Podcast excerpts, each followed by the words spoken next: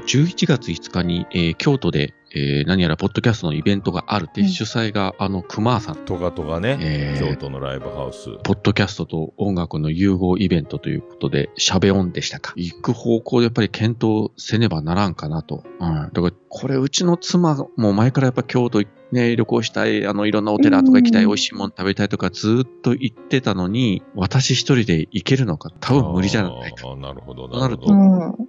まあ、ここはですね、あの、高度な政治的判断を要するところでですね、どういうふうに、あの、えー声をかければいいのか、どこからどう話を切り出せばいいのかというところで今非常に悩んでるところなんですけれども、お父様って。もう、島次郎ちゃんそこやってほしいね。パパーみたいな感じでね。お父様って会い言って。たかったーとか言ってほしいですけどね。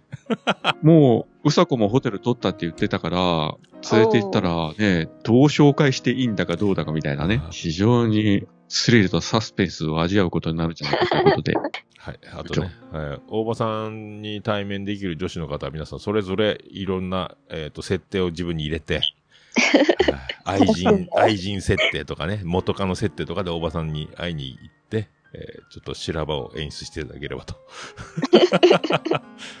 その辺楽しみにしております。それでは、じゃあまた来週です。また来週。また来週。